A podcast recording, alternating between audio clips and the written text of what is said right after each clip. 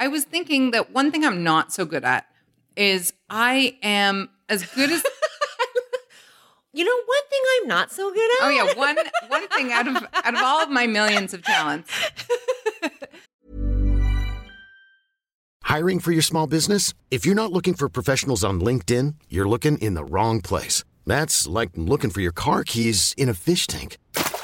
LinkedIn helps you hire professionals you can't find anywhere else, even those who aren't actively searching for a new job but might be open to the perfect role. In a given month, over 70% of LinkedIn users don't even visit other leading job sites. So start looking in the right place. With LinkedIn, you can hire professionals like a professional. Post your free job on linkedin.com slash achieve today.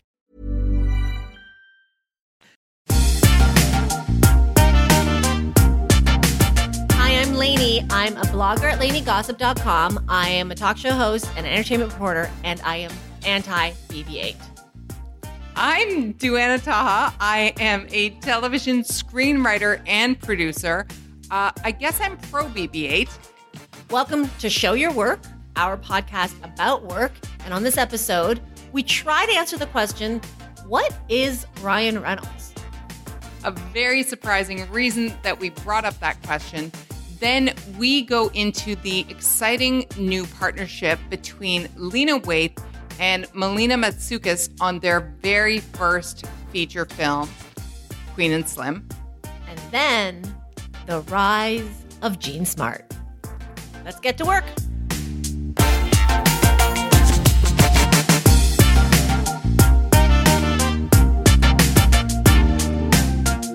So there's this app where celebrities sign up because then regular people can go on the app and pay for the celebrity to deliver messages to their loved ones Yes. or hated ones. I've heard about this. Uh, hated ones, I assume, is your addition, right? That's not a real marketing. Well, typically the app is used for birthday messages, right? So I can pay whoever B-lister, C-lister is on the app a hundred or two hundred or five hundred dollars to get like let's say if Lin-Manuel Miranda was on it, then I would pay however much it costs to get Lin to send you a happy birthday message or whatever. Okay. Yes, I actually know about this from like uh, reality people that I would rather not know. But yes, Exactly. But it made headlines this week because someone used the app to get uh, Mark. Oh God, I can't even remember his name. Um, Cuban, Maron, um, Consuelos. No, like '90s pop guy. oh my God, Mark Morrison? No. Like Return of the Mack? No, no, not that cool. Return of a Mac. Return of the Mack is a great song. You said Mark 90s. Mark. Um, McGuire. Yes. Really? Yes. Sugar Ray. Yes. Okay. Mark McGuire and Anthony Scaramucci, random, Yeah. they hired those two separately to deliver I want to break up with you messages to their boyfriend. okay. So I want to know if you think you'd be good at that job. Do you think you would be good at breaking up with someone for someone else? I would be excellent. I disagree Why? because I think that you're so rational that um, it would it would lead to a conversation. And Jacek is dying. From another room, he's yes, dying. it would lead, it lead to a conversation and then a debate. And the whole point of breaking up is cut the shit off. The end. Get the fuck out. But this is the thing, though. This calls into mind my this is my business person part of me. Okay. That you know, this is business technically what we're doing, but you don't see this often enough. Um, I once, uh, well, several times. Uh, Sasha's husband was once with me when I was having a very crisp business conversation, and when I hung up, he was like, "Jesus, I'm afraid," um, which is something I really value. Uh, I know I think I'd be really good at that. It's because I'm working for the the breaker, not the breakee, right? Okay. Break up with me. Right now, Yeah, like you are speaking on behalf of somebody, and I am the person who is going to be dumped. okay, but make it worth it. Okay. All right. Hi, Elaine. I'm calling from uh, B List Celebrity Services, And I have a message for you. Uh, it's from Jacek. He, B-list celebrity services.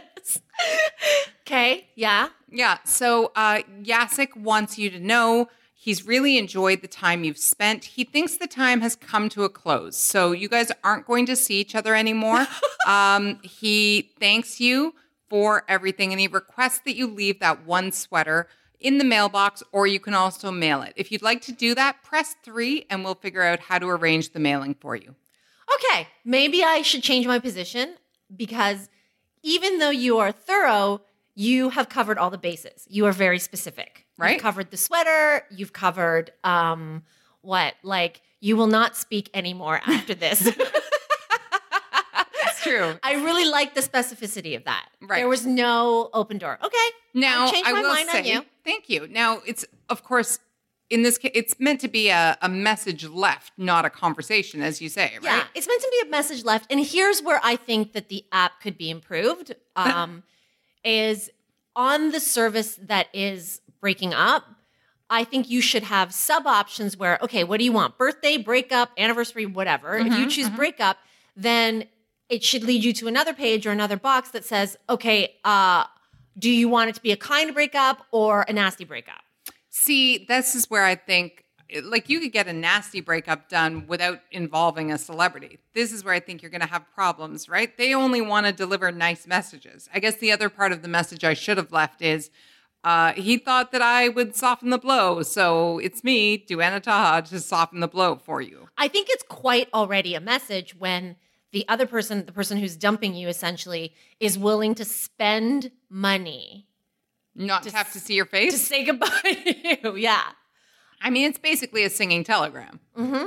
Yeah. And I listen, apparently people are making tons of money off of this. Like the, as you said, the B list dumping services or whatever you called it.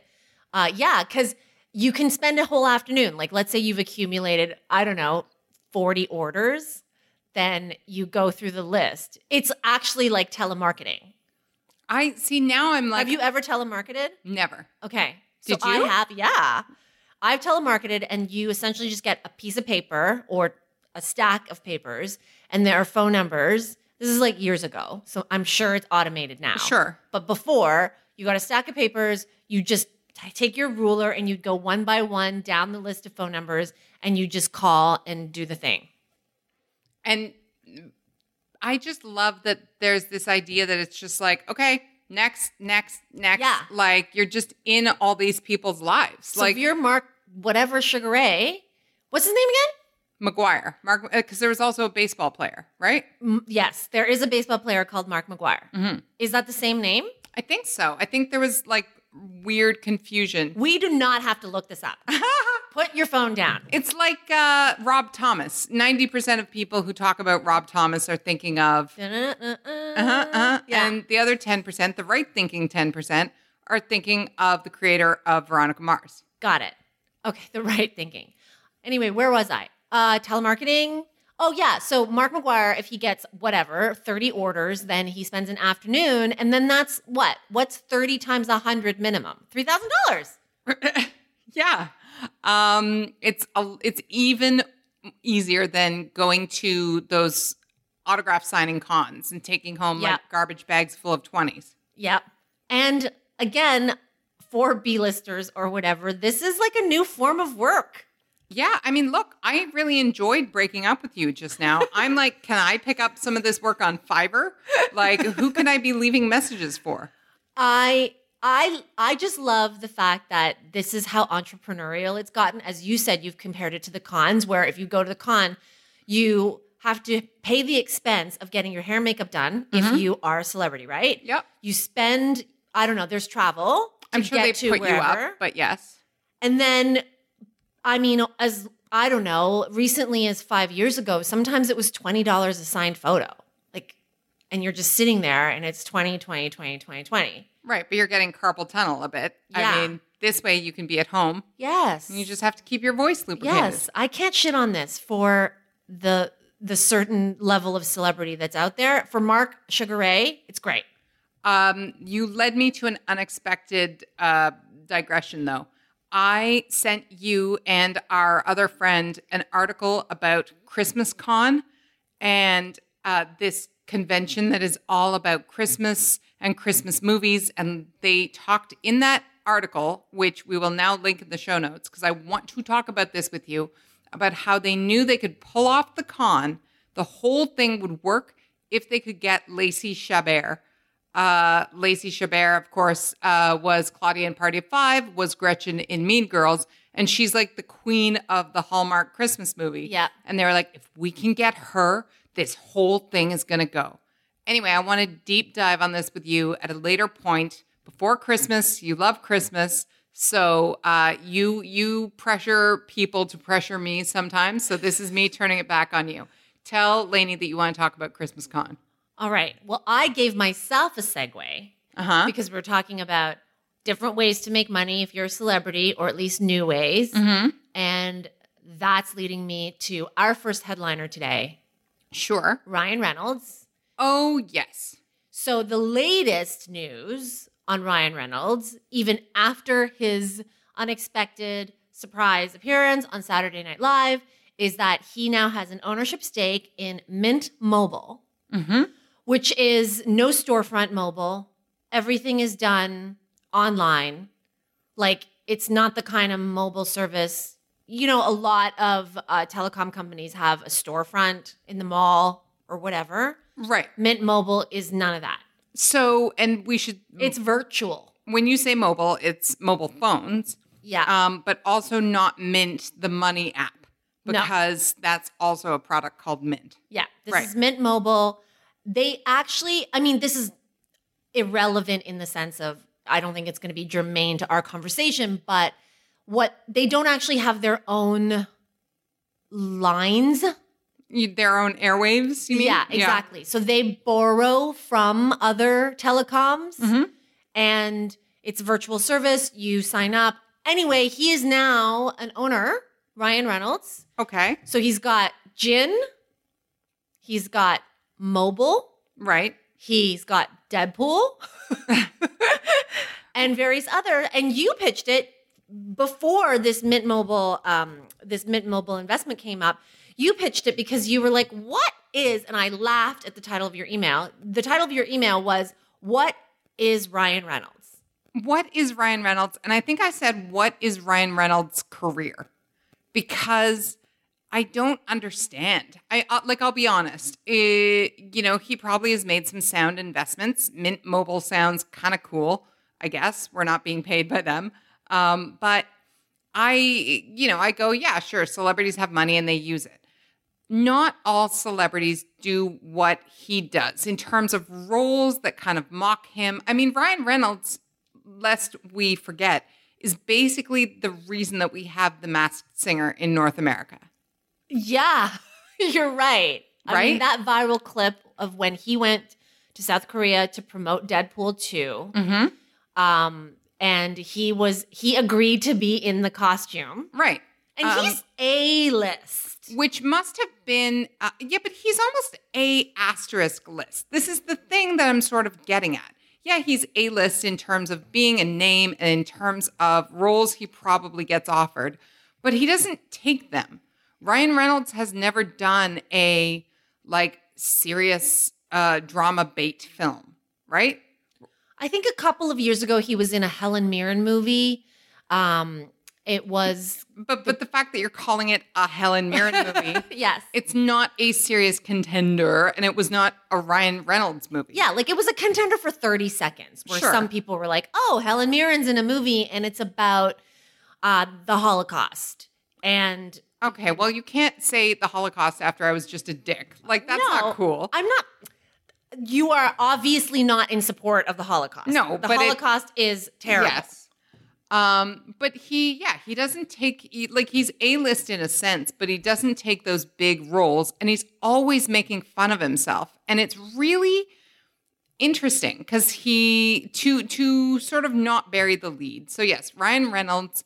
Uh, is the reason we have the masked singer because he was in a viral video in South Korea, which then had so much interest that they franchised it over here. Yeah. And then, yeah, Saturday night, we watched Saturday Night Live live, which we're old. We don't always do anymore.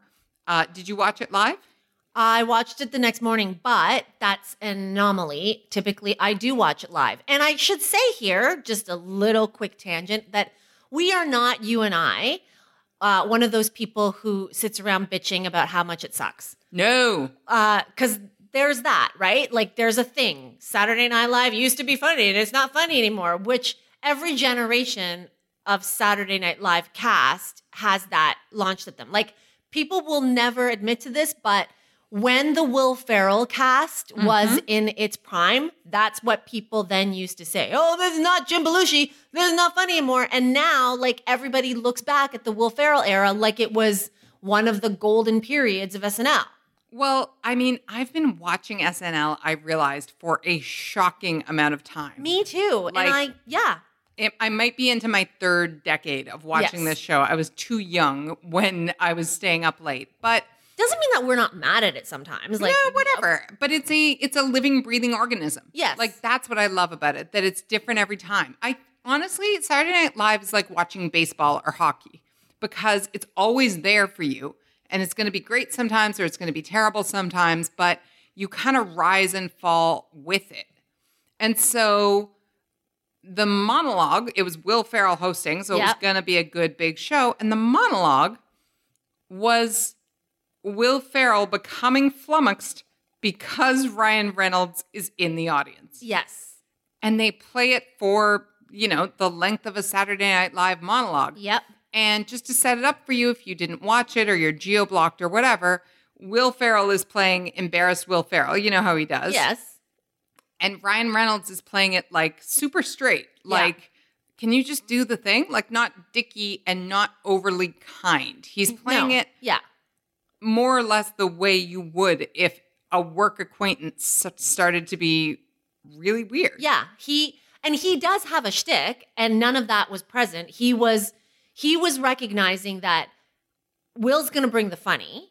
The idea in itself is funny, so I don't have to go out of my way. Yeah. No, he didn't overplay. He didn't No. underplay. He It was wasn't great. hamming. And so now I want to kind of sidebar for a second. I was thinking that one thing I'm not so good at is I am as good as You know, one thing I'm not so good at. oh yeah one one thing out of out of all of my millions of talents but uh where like celebrity sightings and things are concerned i have to be honest that a a beard or a cap or whatnot i do get a little bit face blind they throw me off Who? if there's a beard if there's a, Oh, a oh, cap okay. if the hair color is different than Got what it, i got it. have in my head Yeah, disguises work on you. they do Okay. and then I was thinking in that segment that Ryan Reynolds must have been through this a lot, like that people are kind of being weird when they recognize him. And then I thought he might be one of the most recognizable celebrities. His face doesn't change. No. He looks the exact same in every role, in every shoot, in every everything. He looks exactly like Ryan Reynolds. And when he has a beard, it's like he doesn't have a beard. No, it I don't just- see the beard. No, the beard continues to be part of Ryan Reynolds. Yeah. Right? Yeah. Is that rare, do we think? Mm, I feel like the Ryan Gosling has the same thing. I don't. I think Ryan Gosling, or I think Ryan Gosling could be, there could be other people on the street where you could be like, did I just see Ryan Gosling? Maybe I did. I don't know. Maybe. But Ryan Reynolds, I feel like you would know. And I mm, wait. So okay. So the the argument here, or the the the hypothesis that you're raising, is that Ryan Reynolds always looks like Ryan Reynolds, Correct. And that Ryan Gosling sometimes doesn't can disappear into a disguise. Maybe. Like I'm, I haven't seen, I've met Ryan Gosling a couple times. Um, no, but like, uh, you know, I would buy more that I would that Ryan Gosling could walk by you and you wouldn't know. or at least that I would question it or double Sure. take more. Okay. But that if Ryan Reynolds walks by me, I'm like, Yeah. yep. Okay. Um, then maybe okay. I feel that way about Ryan Gosling, but if you don't, I want to land on somebody else. Matthew McConaughey.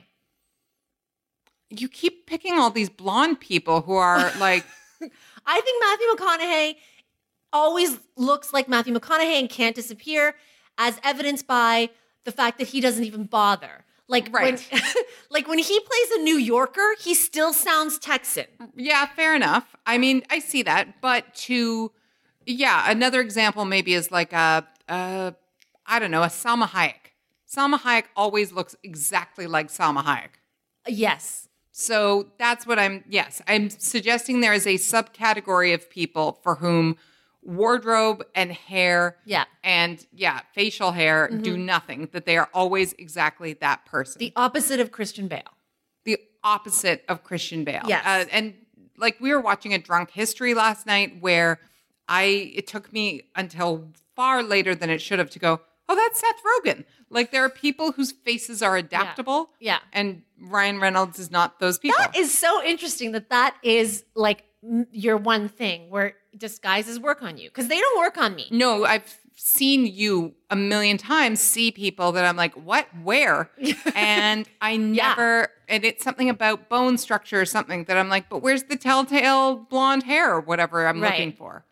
Okay. So I'm I yeah, so and as I'm making up this hypothesis on the fly, I also wonder if that is why he did well, does well on SNL because all people on Saturday Night Live always look like themselves even though disguises are kind of the name of the game. Yeah. Yeah. You're right. You're You- right. No matter the wig, no matter the costume, no matter what, they should or they just end up looking like themselves. And I think that's probably if, you know, it's not meant to be a deep dive into Saturday Night Live, but I bet Lorne would say that's a thing, right? Mm-hmm. No matter what you do, we still want to know that it's Kate McKinnon under there. Because that's part of the funny. Exactly. Is watching your friend play dress up in Yeah. nine different outfits a night. Yeah. Yes. I have to say, it did surprise me that, like, when I woke up the next morning, because as I said, this week, this past week, I didn't watch Saturday Night Live live for a change. Um, of course, I check my phone. That's the first thing I do. And if you happen to text, I always click on you first. I love waking up to a text from you. And you texted me, I think it was at 1:45 a.m. So probably a bit after the show ended. Yeah. And you were still thinking about it. And Oh, you yeah. were texting about Ryan Reynolds. And then you continued, I think, the next day to text me something to do with Ryan Reynolds. I think it was the pitch. I think you were pitching me for this show to talk about Ryan Reynolds because you couldn't get over it. Well, and because uh, the opening monologue was just the beginning, Yes. right? And he made two appearances. He made two appearances, which uh, Tina Fey in her book called them sneaker uppers. Uh, in when a celebrity kind of shows up, unannounced. yeah, Yeah. This show was riddled with them because of all the cameos in yeah. the political that's the sketch. Will Ferrell thing. yeah, Yeah. But um, he showed up again, and this is when I knew I had you. Uh, this is when I knew I didn't even have to pitch. Uh-huh. He he showed up again on Weekend Update. Yep. So they're doing Weekend Update, which was super short because of the epic political sketch. They had just one guest on Weekend Update, a guy who just bought a boat. Yeah. Uh, it's played by Alex Moffat. It's going well. Like it's funny. Yeah. He's interacting with Colin Jost here and there.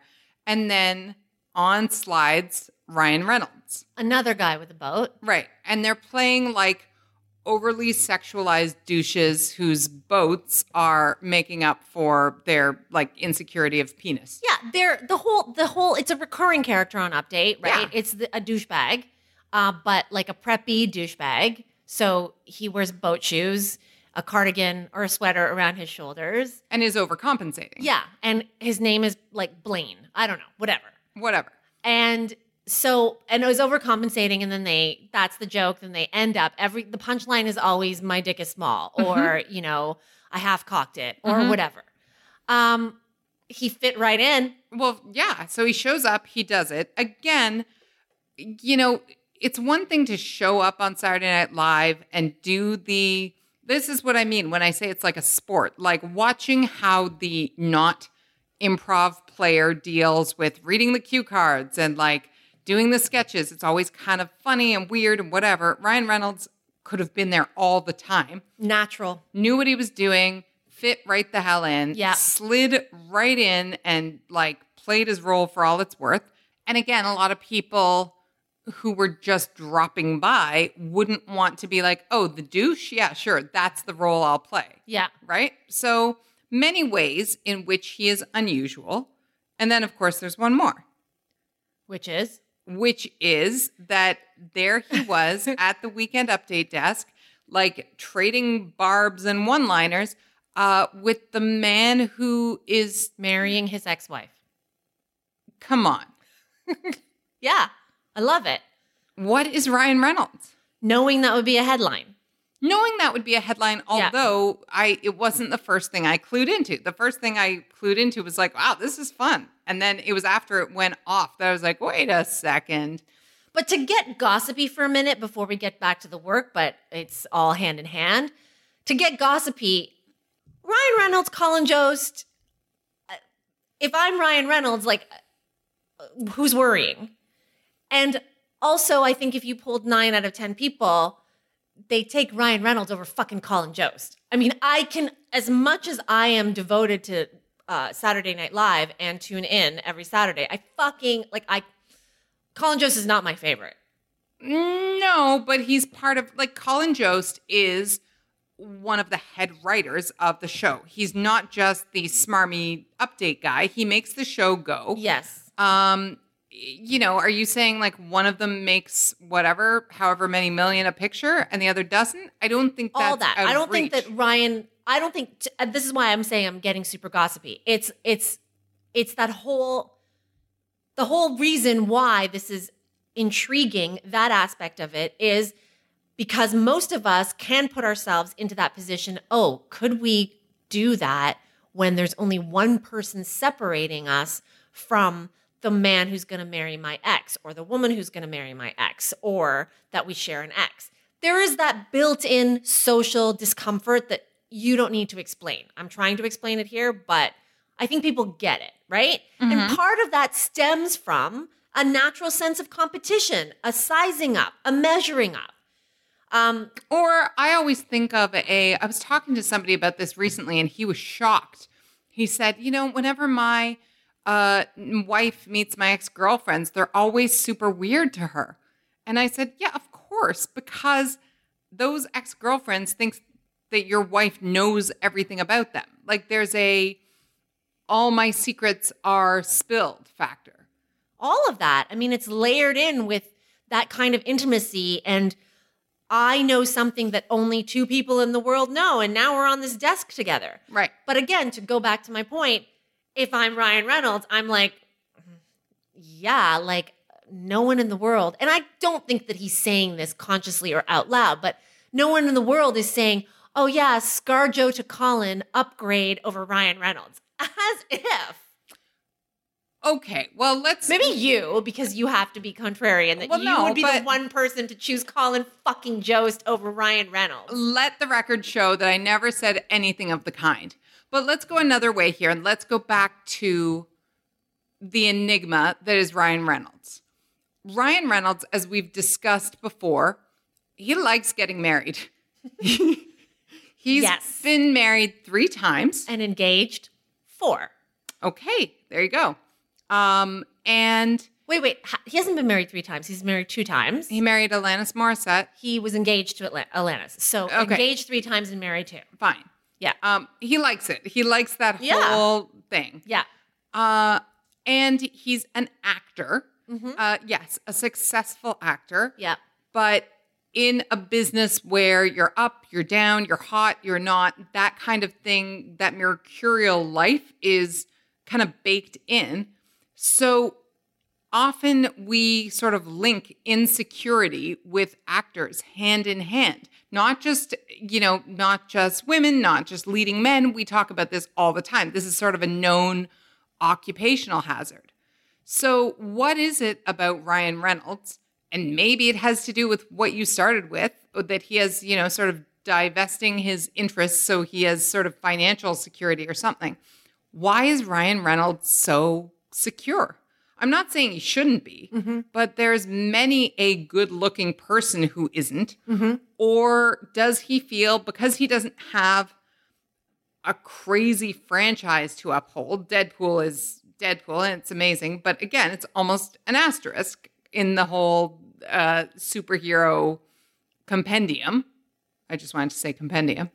Like, what is it that you think gives him such freedom to be that secure, to make fun of himself, to be sharing the desk with his ex's new fiance? Like, what do we got here? Well, I'm going to go back to the thing that you always go to is he found his thing. Um, Mm. Let's go. Let's take a little trip in Ryan Reynolds' memory lane. hmm At the beginning of his career, the Blades and the Van Wilders, he had a reputation.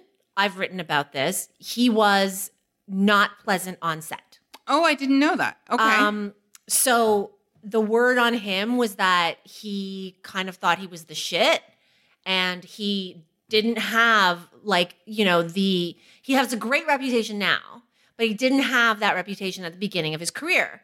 And then he worked with one Hugh Jackman, who is like the nicest person ever. That's what everybody says, right? You Everybody. will never. Uh, Steve Carell comes up in that con- in that era Yeah. as well, like just the nicest guy. like I've interviewed him, Hugh Jackman, I mean, multiple times. He's there to do his job, which means that he's there to make sure you do your job and also in a way that is just warm and genuine. But from that point on, I think that there was a switch in attitude. And then um, he had some success in the rom com field. Yeah, Some. yeah, I know. I mean, he was a staple uh, when rom coms were still going. Yeah. right? And I think his most successful rom com, I would argue, is The Proposal with Sandra Bullock. Also, someone who is, uh, you know, a legend in the industry for being so nice. a human being. yes. So you've got two people who modeled for him hey, you can be successful. You can find your thing because I think we could argue too that Sandra Bullock and Hugh Jackman have found their thing. Oh, yeah. Right? Have Found their groove. And you can be good at it and still be nice to people. And I think that all of that happened and converged in three ways where he leaned into, where he's able to lean into, as you say, you he found his thing. Mhm. His thing is he he is a believable dick. Uh, He may not, yeah. yeah, he may not be a real dick anymore, but when he plays a dick and he's sarcastic and he's quippy, you believe him. He Mm-hmm. can really sell it. Well, in a very campy way, though, right? Like Yeah. he's never played a true villain. Villain. No, but in a campy way. So he leaned into it with three things Okay. Twitter, Uh huh. Deadpool, Yeah. but prior to Deadpool, the failure of Green Lantern. Hmm. Okay. And that to me is those three things combined with the mentorship of Sandra Bullock and Hugh Jackman have led Ryan Reynolds to where he is now. He's found the groove where he belongs. Which is uh, don't take anything all that seriously, right? Yeah. I'm even more curious about what that sort of freedom, what that uh, not taking yourself too seriously thing does for selecting scripts, for choosing your next move. Because again, he's not on the red carpets when the award seasons come about. Maybe he wants to be, maybe he could give a shit. Yeah. He's not doing a prestige TV project No. maybe he could give a shit. Maybe he wants to be. Well, he's about to have his third kid or has had his third kid. That's a lot of kids in a short amount of time. Right. Like, wow. yeah. But like look, uh you know, let's be real, a lot of that will fall on Blake Lively, but you also have to make some money to keep those kids going, you know? So in theory he's choosing some projects, but I'm curious about whether it, like if you could fairy godmother everybody in Hollywood and give them utter don't give a fuck confidence, what would they all choose? What would they all do? I love how this is going back to SNL as like your moment of Ryan Reynolds Mhm. light bulb. Because I think that what you have always loved is a performer who can fly the way that you need to fly on Saturday Night Live. There's a specific kind of of actor or entertainer who can both do SNL and slide into whatever roles that they choose that are scripted Mm-hmm. so easily. The reason why I'm making the distinction is because, sorry, but I have to take a hit at this. Justin Timberlake, many people consider him to be good at SNL, Mm-hmm. but he's terrible at acting. He's not great. Yeah, at all. And I would argue that he's good at SNL because he's comfortable being watched, but not necessarily like he's not funny to me the way Ryan Reynolds is funny. Well, he's muggy, right? Like Justin Timberlake is muggy and Yeah. it's and it's that sort of frenetic next, next, next Yeah. pace. And it's all that Mickey Mouse Club training and years in arenas. Mhm. Uh, when you were saying that people know, have to know how to fly, I was thinking that uh, uh, gymnasts and stunt performers and things always say, well, you have to know how to fall, right? It's partly about knowing how to take the hit when something goes badly Yeah. and going, oh, well, next. Yeah. And I think that's a Justin Timberlake strength Yeah. is that just like next, next, next. But you're right, none of it is all that memorable. And Reynolds seemed to strike a a weird middle ground. But it goes eh, but it also goes back to what you said about not giving a fuck because when I'm watching Justin Timberlake on SNL, I I can see all the fucks. Oh yeah, right? yes. And yes. Ryan Reynolds, I, I agree with you. It was like, yeah, I'll show up, I'll do whatever. If it works, it works. If it doesn't, whatever. But I'll, you know, I'll play along. But I don't give a shit. in the best way possible. Yes, in the be- not in the sense of I don't give a shit. I will sabotage the, the hell out of this. No, but it there didn't seem to be like a tension, and I mean a tension, not a tension, because I know it's hard to conf- it would be confusing when you're talking about Justin Timberlake and to uh, uh, confuse the uh. two. However, um, I think that's what I think that's what the difference is. But I also think with Ryan Reynolds, there is yeah, there is not a a goal to be taken seriously outside of that either. There's not a defensiveness about it, no, right? like what if I do SNL and I need it to matter because I need to land in a comedy? Or what if I, I can't do SNL because I need it to matter because I need to be taken seriously as a dramatic actor? Now, granted, he has a certain amount of freedom now. Like it's easier to not give any fucks when you are Deadpool times two. Sure, but Deadpool won't last forever, right? Like it's always got to be what's the next thing, what's the next thing. Um I just it, it was really it made him that much more attractive. I mean that in the like traditionally attractive sense, but also in the just people I want to spend time with sense. I was like, wow, I yeah, I'm much more into seeing what you do now. Well, I'm really into like I'm a I don't know what word what the word for this is and you can help me find it or make one up. I'm kind of um a social climber gold digger on reputation. Like if someone tells me something tastes good, it depends on who that someone is. Yes, you are that. That is absolutely true. Right? You value certain opinions more than Correct. others. Yeah. And so for me, when Will Ferrell handpicks you Yep. to be in his monologue. Now, it's Will Ferrell, so he didn't need uh, an assist. No, but at the same time, he had them by the dozen, right? As Right. we said. Yeah. Exactly. And so he could have had an assist from anybody. Yes. He chose specifically Ryan Reynolds. Mhm. It worked beautifully. Mhm. Will Ferrell clearly had the confidence in Ryan Reynolds. Ryan Reynolds delivered for Will Ferrell. But that was a whatever that whatever scratches me in that social climby gold diggy way in that sense, that to me raised Ryan Reynolds' profile like in a huge way. Right.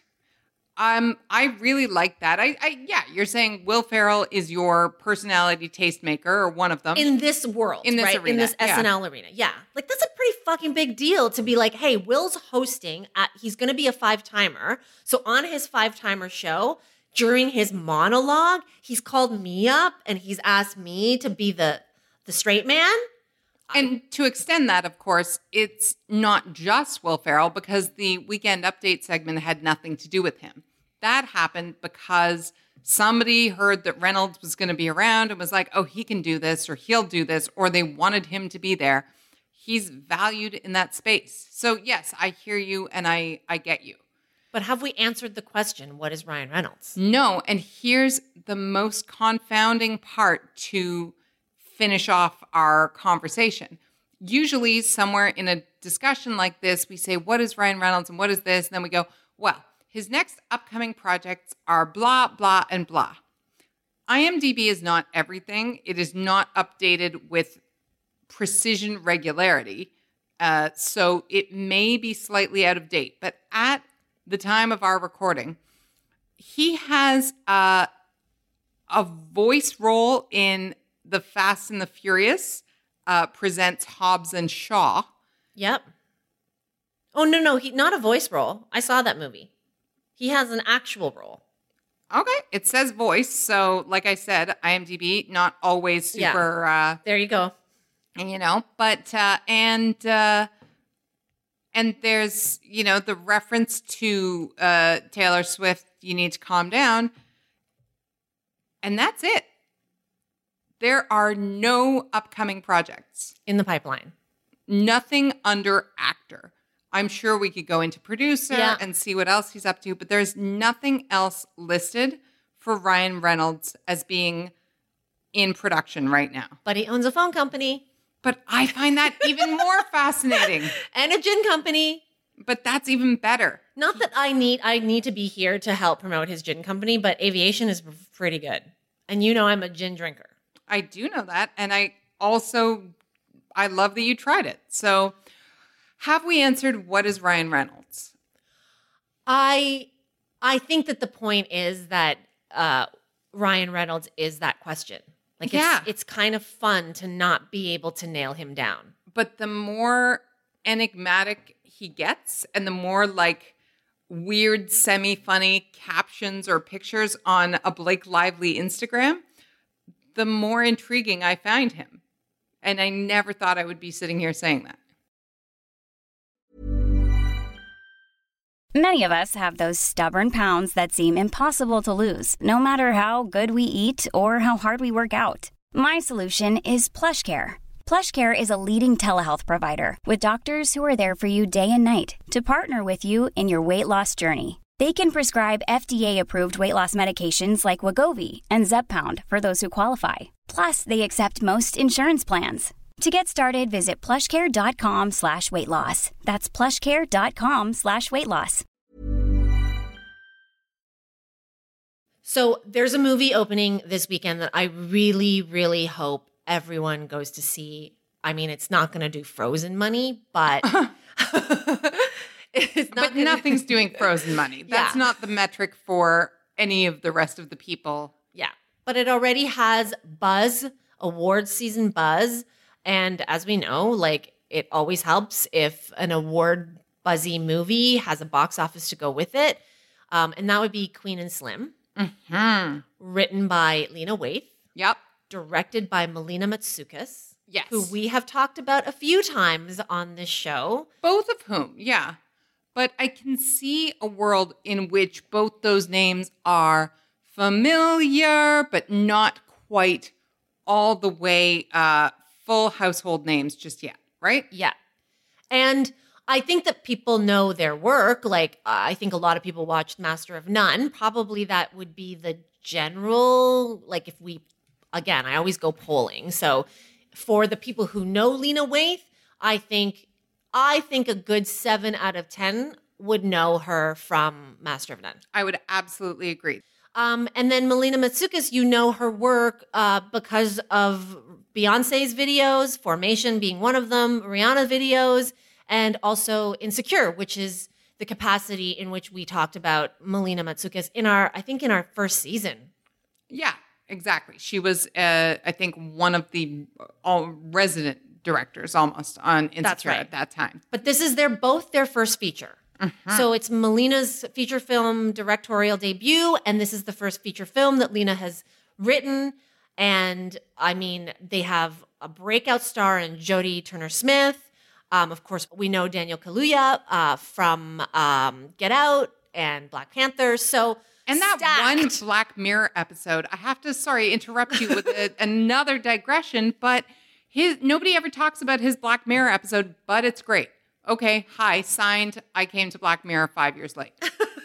Well, the point is, this movie has been buzzing since the summer. They actually uh, they actually started screening it in June, July, and they kind of let it simmer, and people started talking about it more, talking about it more, and to the point where, yeah, it's buzzy for awards. It's coming out, and Lena and Melina uh, cover Hype Beast, which is what I sent to you.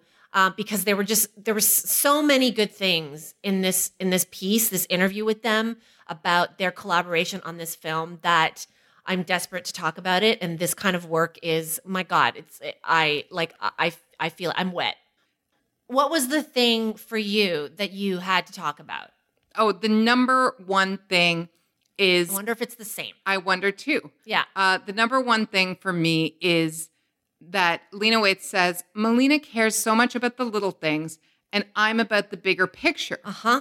And she says, the ideology of love is in the details is something that I'm really trying to pick up on. And I love this uh, because she talks about how uh, a big thing she's learned from Melina is don't be afraid to go in and move something a few inches to the left. Don't be afraid to go in and pull a piece of lint out of an actor's hair because it may not seem like it matters in the grander scheme of things, but ultimately it does matter. So I can see you nodding like you like this and and enjoy it, but was this your one? It wasn't, but I Oh, that's even better. yeah, I, I, I want to talk about this because I I love this. I love that that was what resonated with you. I mean, the whole thing resonated with us, right? So it's just about like the big big highlights. Yeah, it's about the it's we always say it's about the work, but this is about the craft, right? Yes. And about confessing that you don't always have all of the craft at your fingertips. That's something that I think doesn't come up a whole lot. Yeah. People don't say, here are all the mistakes I made in my first project, in my third, in my Yeah. ninth, right?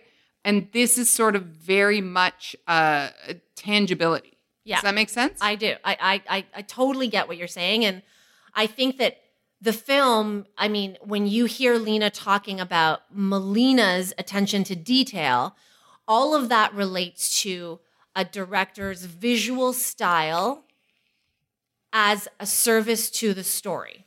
right. And so when she's obsessing about a few inches of a, a, a glass on a table here and there and a piece of lint in the hair, it's not just because she's a perfectionist and everything has to look perfect. It's because the way things look relate to the story you're trying to tell. And the reason why I'm fixating on this is because in some of the reviews of this film, and I clearly don't agree with them, um, they have criticized the quote style over substance approach, Interesting. which I think is fucking bullshit. Uh huh. Um, because, and I listen, I'm not going to throw around that sexist, but to me, when you have a director who's known for stylizing her stories like the formation video, Mm-hmm. the way it looks is 100% inseparable from the story and the substance. Well, yes, and um, the other thing about that is that not to put too fine a point on it, but Melina is the director, Lena is the writer. Yeah. On some level, the substance is meant to come from the story that's on the page, Yeah. right? Then the director adds, yes, visual tone and style and Yeah. tells the story through not just style, but brings it up onto the screen, makes you notice and see the things that you want to see. Yeah. But I love what's, I mean, it, it, I haven't seen the film yet, but I look forward to seeing the style of it because we're kind of used to not mm-hmm. in in movies like this that are uh suffice it to say it is a a caper is too light a word, but it's uh what's the one word description of what kind of movie this is? It's a character piece that is a Also, like a, a, a I wouldn't say caper, like a on the run film. yeah, it's a like almost a road movie. Yeah. Right? Um but one of the things I loved about that quote I read is that uh I've had such great relationships in my work Mm-hmm. working with people where we had equal but separate talents. Yeah. working with somebody where it goes clearly, hey, Yeah. here's your jurisdiction, here's mine, but also let's work really closely together and share those and we both get so much better. So that's what I really loved about that is that yes, Lena the writer is learning from Melina the director Yeah. That you have to get in there and adjust this or do that. And frankly, writers, which is where uh, writers, uh, Lena came from writing and comedy and so forth, are sometimes so delighted to just be having the thing get made Yeah. that it can seem like, yeah, don't obsess over the details. Uh, the same way we're told, like, don't obsess over a comma. You don't obsess over a little thing that you see. But I love that this is the marriage of where both can happen at once. Yeah. Um, so that was a real early standout in this piece for me. And frankly, I love that these two are names enough that they are selling the film. Well, yeah, but they point out that that's kind of rare, right? Yeah. I mean, typically, who sells a film? Your It's- leads. Yeah, absolutely. It's your stars. But Right. they're bigger names. You're right. Both of them. They are bigger names than their actress, certainly. Yeah. Uh, are they a bigger name than Daniel Kaluuya? Uh, yes, I would say so. I would say that the Beyonce Association uh, lifts uh, Melina? Melina up to above Daniel Kaluuya, and uh, that Lena, yes, I would I would say she has more name recognition. Is that a bigger star, a bigger quote? Not necessarily, but as you would say in the polling, Yeah. I think uh, they have bigger name recognition or project recognition. In certain circles, I would argue. yeah, but this is but we're saying people on the street, Yeah. right?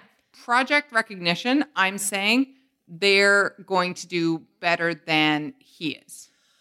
I, I mean, I think that's debatable, but I do think the main point is that we've gotten to a place where um, this is the magazine cover. You know, I haven't seen Daniel Kaluuya on a magazine cover um, on his own, which is atypical for the director and the screenwriter to be doing so many of the magazine covers. I mean, they're in the L Power issue. We just talked about Hype Beast. I just like that this is a con like a continuation of what we have been talking about throughout, where screenwriters and people who are behind the scenes and behind the camera are now celebrities, bold face names in their own right. Oh, absolutely. And I and I'm absolutely here for it. I love it. I I do think there's a world in which it's almost by design, right? Where 100%, I think both of them wanted to be in this space. yes, and to have and they both have that kind of hybrid career. Yeah. Where they've had a certain amount of on-camera appearances. Uh Melina less so, but she's done a lot of pieces. Like she's as household namey as a director can be and not be Greta Gerwig or Yeah. you know. Um she's been known for a long while. So it's it's that perfect storm of yes, they are big enough names to carry this press tour and to promote this film. I also think it's amazing, and this was my big takeaway, is that they may not be big enough names, but they're big enough in confidence and in, I guess it's self belief in their project that they had final cut. Yeah, that And was that- great. That was the thing that, I mean, again, this whole piece is great, but that was the thing that was in neon lights for me reading this.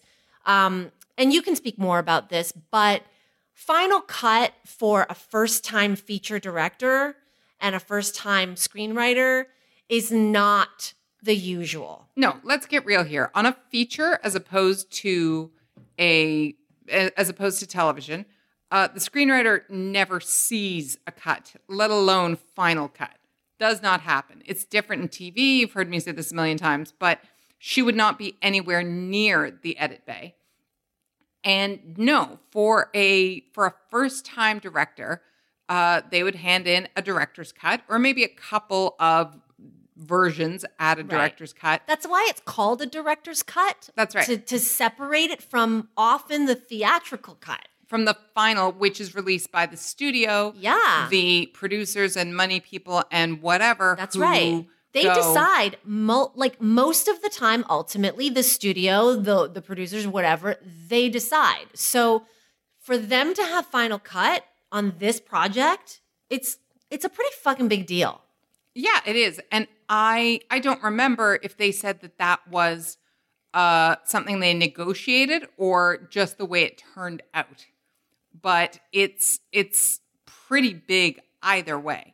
Um, to say, yeah, what is on that screen is 100% what I put there, what I wanted to be there. And I hope it's some combination of both a negotiation and the studio saying, and because, you know, who the heads of studios are. So I hope it's the studio also saying, yeah, yeah, we'll give you this in negotiation, but also we're giving it to you because we're not the people who should be having the final cut on this film in particular. No, for sure. But to, uh, you know, yes, you're talking about voice and visibility and who is telling whose stories. And Yeah. I'm right there with you on that front. That said, things can go very wrong in on shoots that everybody has confidence in. What was that one that we were talking about last season uh, that Tom Holland was in? And they were like standing Yeah. in the swamp shooting reshoots with Yeah. a handheld. You know, things can go bad in all kinds of situations. So I think this speaks to, and probably this was on the minds of the Lena and Melina team all the time, right? Is this has to go well Yeah. for this to go the way we want, for us to be able to tell the story we want to tell. Mm-hmm. We can't be having reshoots. We can't be asking for, you know, gobs more money. And this is not a Game of Thrones situation, you know? Yeah. It has to be the story we want to tell from jump, which is why all those little things, moving the glass and fixing the hair, become so important so that nobody has room to say, "Ah, I don't know if you were ready or let us take a pass at this or whatever. Yeah. I'm glad because I I think that um for me I I've I've been posting about this film probably since, you know, we heard the buzz from the first screenings and then this week Lena was on the social and Oh, we yeah. interviewed her. It was my second interview with her actually. The first time I interviewed her was last year and it was before she started shooting this. And then she was on the social this week, and the way that she spoke about her vision with Melina's vision in bringing this story together, um, you know, as a creator yourself, Joanna, ambitious art attempts to tell multiple stories or at least convey multiple messages simultaneously. It has to. Yeah. You you almost need to dress up your theme in a different theme Yeah. and trick people into seeing one and not the other Yes. so that yeah, that's part of the that's the goal anyway Yeah. for everybody. The overarching goal, as she said for Queen and Slim, is that this is a meditation on being black. Mhm. It's also a black love story. It is a depiction of black love, one couple's love story. And she said this thing right off the top where, you know, I asked her, I said, um, that was a priority for you, yes? Because typically the representation of Black love, well, there's a lack of it. So she said, she challenged the audience and us. She's like, name the last time on screen that you saw two Black characters making love. I'll wait. Love and basketball. That's a long time ago. It's super long ago. Yeah. It is, but it sticks in the mind. It's 1997. It is, yeah, 22 years is way too That's long right. ago. But I mean, we had Beale Street last year, but her point is it's like either once a year or once every 22 years or whatever. But I, yeah, and I guess my point was not just to be a smartass, but that it sticks in the mind because of how unusual it was. That's right. That it was a love story just for a love story's sake. That's right. And so her follow up to that, where she was like, I'll wait. And then, you know, people got her point was she said, um, making love is the most human thing ever. Absolutely, the most universal. But when you don't see Black people making love, then you don't attach humanity to them. hmm She's like, so yeah, I wanted to tell a story about two Black people in love, falling in love as the world burns around them. That was, I've heard it said before, but she said it so succinctly and with so much passion. Um, and obviously, from a storyteller's perspective, like you could almost see her at the keyboard doing that, that I thought to myself, wow, I can't wait for people to go see this film, but also appreciate that it's about two people who are in love where if you took away the violence from it it could also be a metaphor for when you fall in love, it is like the world is burning around you and you're in this little cocoon, Uh, yeah. no matter who you are. And we've seen that story a billion times on screen. Yeah. And it feels, you know, a love story is always the same, but it has the ability to feel new every time. Yeah. And her point that it's new again this time and equally as exciting and valid and, and important to see is is well taken. And then the next thing I wanted to tell you that she said, because you're a writer, I know you'll appreciate this, is she was talking about voice, mm-hmm. voice of her characters, how they speak to each other, how they express themselves. And so she described, and obviously I'm not going to be able to say it in the same eloquent way, but she said, you know, I wanted to accurately and authentically present how we speak. She said, we speak with a little city, a little Southern, and a little slavery. That's what's in our throat. Oh my God, I had Wow. goosebumps when she said that. City, mm-hmm. Southern, slavery. Mm-hmm. So that is the black vernacular. And then she said, I can speak the King's English. Mm-hmm. I know how to do that. But now it's your turn to listen to how we speak. Right. And I thought that that was such a clever way of, of, of talking about representation and inclusion, about depicting real people using their language to interact with each other. I mean, look, I I love what she said, but I have a completely different take from it. And you're right, it's entirely from a writing perspective. And that is that I'm sure there were some like titters when she said a little city, a little southern, and then a few gasps when she said and a little slavery. And In our throat. Right.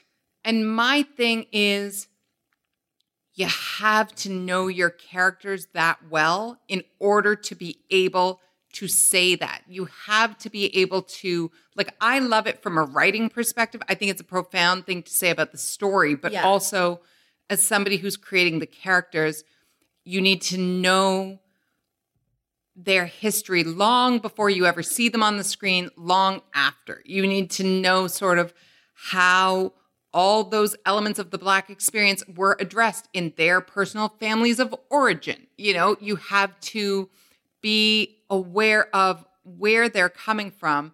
And I think that especially where feature films are concerned, as opposed to TV, which we talk a lot more now, people can sometimes get involved in the plot is blank, the story is blank. Yeah. But the point is that her point is that it's not just like male A and female B have a love story while on the run.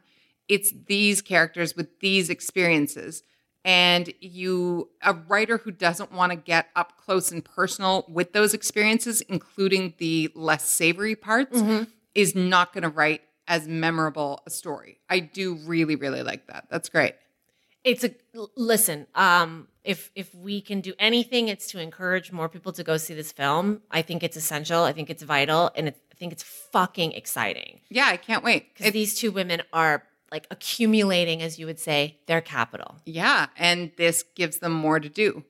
I should also say that uh, you know we've just spent all this time saying, "Oh, they're they have capital, they're they've had these successes."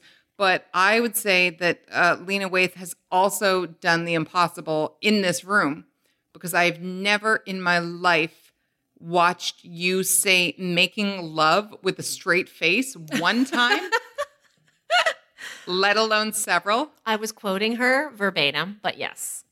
So I'm impressed. Also, she's. I mean, she's so fucking sexy. Mm-hmm. Like the minute she walked into the space, Mm-hmm. I uh, there was a change in the air for not just me but for everybody. Like we were all our pheromones. No, she were- leads from the hip in Ugh. all the ways. Fascinating. No, she has Yeah. swagger on swagger. Also, it's a movie that I mean, God, we could have ended this conversation so long ago, but to go back to the stylization, it looks great. It's a film that looks gorgeous. Which is enjoyable in itself. But ah, that's why I wanted to talk about this. Because we talked about Lena, I want to talk about Melina. It looks gorgeous and it is a signature. You know, we talk about mostly male directors who have a signature and you can spot it in the visual. Tarantino is a great example, right? You can, I don't have to tell you that this is a Tarantino movie. I could just play it for you and you'd be able to know this is a Tarantino movie. Of course, there are tropes. There are right. Spielberg tropes. There That's are- right. Yeah. she is in her first feature film already developing her signature in just the way Melina Matsoukas' the way it looks. And it's so exciting. Well, I wonder, developing or are they already those visual cues that you know Mm-hmm. from having studied formation and uh, other Studied. works and you know, well, but yeah, so that they trigger those triggers Yeah. in you, so that the same way that you know a music cue repeated over and over. Or a, you know, I don't know. For Sofia Coppola, it was always like a like a sunburst that blinds you a Yeah. bit. That those are already visual cues that press the right emotional buttons in you. Interesting that, you know, Quentin Tarantino's visuals aren't complained about as being style over substance. But anyway, Queen and Slim, go see it. So, once upon a time on this show, we used to talk about, oh, do I need to care about so and so?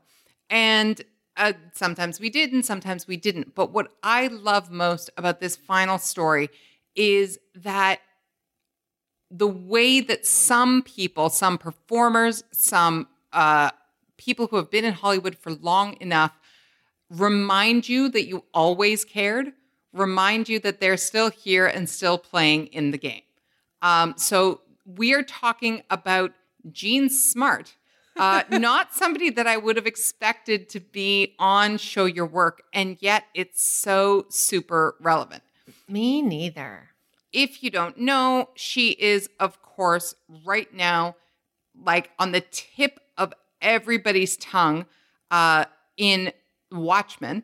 Uh, she plays Laurie Blake, uh, the former vigilante, who, spoiler, spoiler, spoiler, spoiler, if you haven't watched. Although, as somebody who watched the first episode of The Watchmen without having read the comic, uh, it was I, I, they could have spoiled everything, and I wouldn't have known because it was so deep and deep. Yeah. So, uh, I think everybody is surprised that this is this is the role that is suddenly has everybody talking.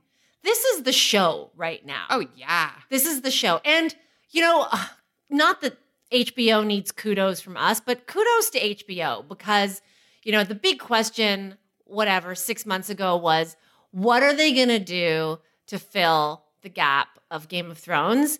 And I'm not saying Watchmen is there yet, but they're getting a lot of a lot of play for Watchmen. And you know what? On the heels of Succession. Yeah, and which those two couldn't be more different.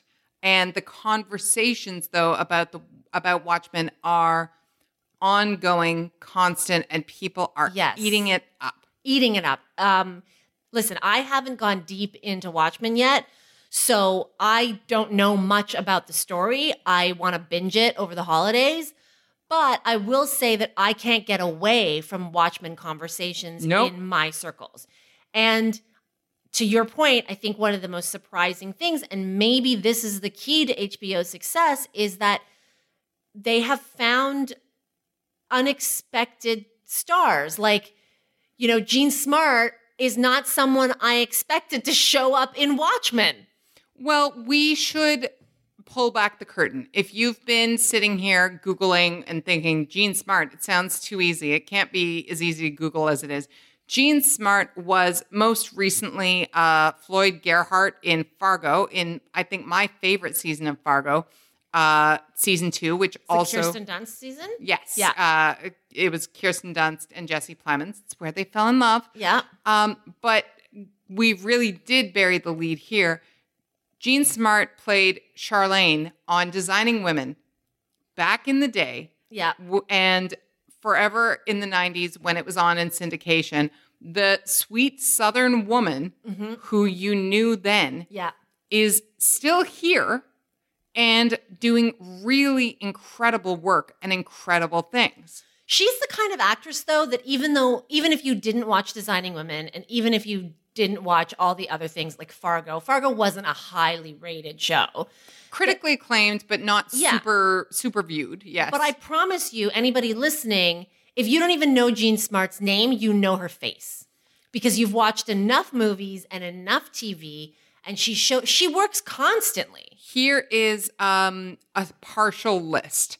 Uh, we have the Brady Bunch movie, Frasier, 24, Samantha Who, Garden State, Sweet Home Alabama, Getting On, A Simple Favor, Legion.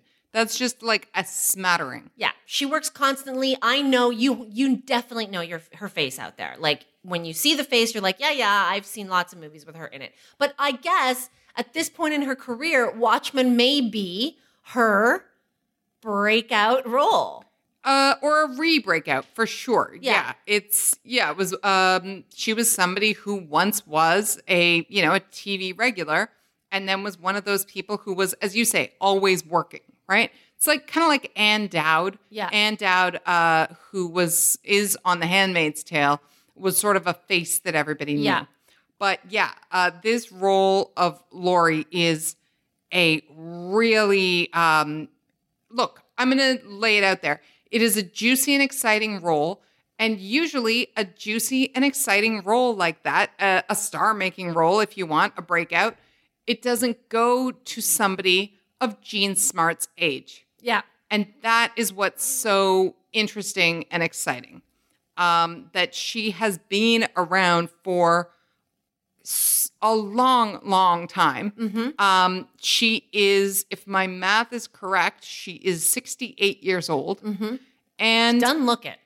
I will say. Like, No, I would have put her at fifty-seven. yeah, I'd like to believe that this is just what 68 looks like now, Yeah. you know? But um, but yeah, is having a huge career moment at almost 70. And God knows Hollywood ages out millions of women before now and even now. But I love that this is happening, that the most talked about show of certainly of the last month or so Yeah, is, you know, has at its center uh, a woman who didn't suddenly disappear on, you know, her last fuckable day, as they called it. Well, there are two things I want to say here. Um, I wasn't like an avid watcher of Designing Women. I know what it's about, but I will say that I don't think that she's the first name you name when you talk about Designing Women. It's Delta. It was Delta Burke and Dixie Carter. Dixie Yeah. Carter passed away, um, which is sad. Uh, and Annie Potts. It was Delta Burke, Dixie Carter, uh, Annie Potts, and Jean Smart. And all of them, but Jean Smart, had kind of had careers, and I should say, and Meshach Taylor.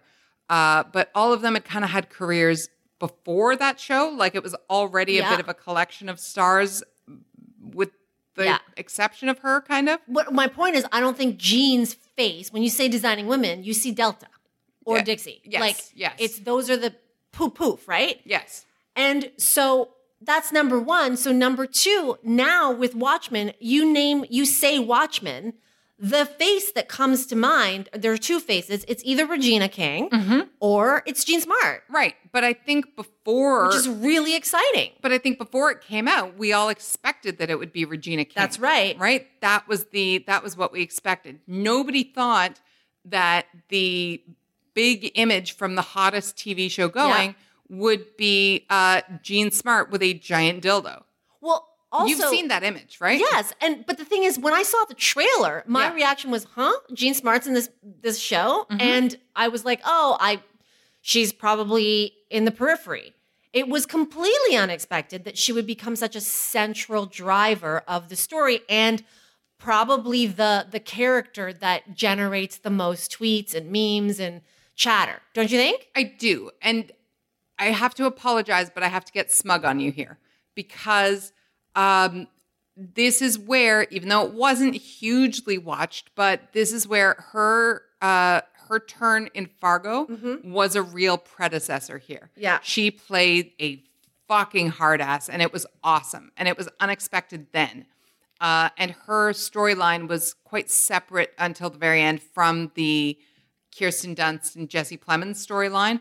But you, I understood after having watched that. It's season two. If anybody wants to go back, why this was a was a gimme kind of role, And I have no idea if it was offered to her or if it was an audition process or what. But what, having known that, I was like, oh, yeah, I buy this. I get why this is happening for her uh, in Watchmen, or maybe even why the role was created. And I wonder if that has to do with the success and the buzz about Watchmen to begin with. Like, you know, going into one of these stories that's adapted from a graphic novel and it belongs in the world adjacent to superheroes and comic books and whatnot, there is a certain fan base and a certain assumption that it's going to be male driven. Yes. And it's really exciting that HBO's perhaps new flagship show, like the one that, because remember, Game of Thrones wasn't like monstrous in in season one. It no, in up. fact, it was only nerds who knew. Yeah. Right? Like, frankly. That's right. It picked up when people started talking about it. And so other people started tuning in, like, oh, I better get on this Watchmen or this Game of Thrones thing. And it really it reached that zenith in like I think season three and four, right? Where it really became this cultural phenomenon. And so Watchmen, some people say has that potential to build and, and snowball. I mean, I don't think we'll ever see numbers like Game of Thrones again, but my point is, is that this is the zeitgeist show and what has been upending about it is that it's a show where the two women are the most exciting part.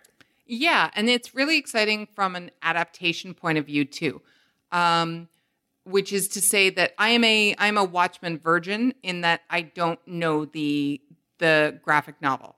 Uh, it's on my bedside table, uh, but I haven't read it and known it for years. Right. Uh, yes, I saw the movie, but everybody saw the movie and it has no resemblance. But I think the movie was terrible. yeah, I think that's generally accepted to Yeah. be the case from both like graphic novel fans and not, right? But I think that uh, the creators of Watchmen on HBO were very specific that it was going to be associated with the graphic novel, but not a direct uh, Adaptation. adaptation, Yeah. recreation, partly to allow for what you're talking about, to allow for these two women who we didn't know to come up and be the the new face of this story and to make it a story that you don't have to be an insider nerd or graphic novel fan. I know it's not all nerds and nerds is not a pejorative anyway. To know, you know, which I think is really exciting. I think that that is HBO kind of going, oh, right, we did a super faithful adaptation before. Yeah.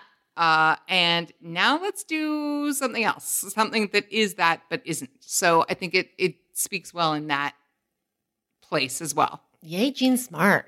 Yay, Jean Smart. And like, if it makes people write more roles for older women, if uh, people have new ideas about how to manage and adapt IP, yeah, it's really exciting. Are we ready for heads up? Yeah, we missed it the last couple of weeks. We did. I mean, we got almost as much joy from snarky comments. Uh, We did. Um, but yeah, now we'll do one round each. I'm feeling it. I think we're ready. Okay. What is your category? Uh, give me superstars. That always goes well. Okay.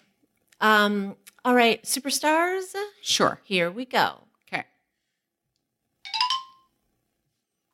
Oh, this is your category. Okay. Uh, shock jock on the radio. Howard Stern. Yes. Uh, uh, uh, it's uh, initials. He's a rapper. He's T.I.. Yes. Uh, we talked about him today. Movies. Ryan Reynolds. No, Movie director. Uh, fantasy. Quentin Tarantino. Amblin Entertainment. Uh, Steven Spielberg. Yes. Uh, she used to be the key host on The View, the one who is the moderator. Meredith Vieira. Yes. Uh, uh, she was sitting up in her room. Uh, she sang "The Boy Is Mine" with Monica. Brandy. Yes. uh, a, your fa- your current favorite of the Chris's, I believe. Oh, Evans. Yes. Uh, oh, uh, host of uh, a- show called 360. He's on CNN. He's Anderson Cooper. Yes. Uh, oh, and uh, the second lead singer of Destiny's Child. Oh, Michelle. Uh, uh, Kelly Rowland. Yes. Uh, and oh, Wow, I fucking nailed this one. You did, but okay. Let me see. five, six, seven, eight, nine. Oh, wait, wait. Um, okay. I want to just to clarify. Uh, the second lead singer of Destiny's Child is a isn't a joke that we will also link to. Um. Oh. Um. uh, oh, Charlize Theron dated him. Uh, Stuart Townsend, uh, uh, Sean Penn, Funny guy. Uh, Um. I can't remember the name of the show. um. Baby, hit me one more time. Britney Spears, Married to Meghan Markle. uh, Prince Harry, Fast and Furious. Paul, Wa- Paul Walker, the other one. Vin Diesel, Yes. Uh, Married to Idina Menzel at one point. Taye Diggs, And Ugly Betty. uh, America Ferrera, Uh, Chandelier is her hit song. And she- Sia, Buffy, the Vampire Slayer. Sarah Michelle Gellar, uh, Tyrion Lannister. Peter Dinklage, Saturday. That was pretty good. I just couldn't find the words for Seth MacFarlane. Oh boy. I mean, of all the I- clues. It was, was coming to me. It was like, oh, Family Guy. well, I also got eight, so that's great. But I'm more alarmed that your reference for Seth MacFarlane is Charlize. dated Charlize Theron. of all the things. When his name popped up, all I could see was her face. For future reference, all you need for him is to say the most offensive thing ever said at the Oscars. We saw your boobs. Right. Um, God, that was. Uh, I like that we ended on a tie. Yeah.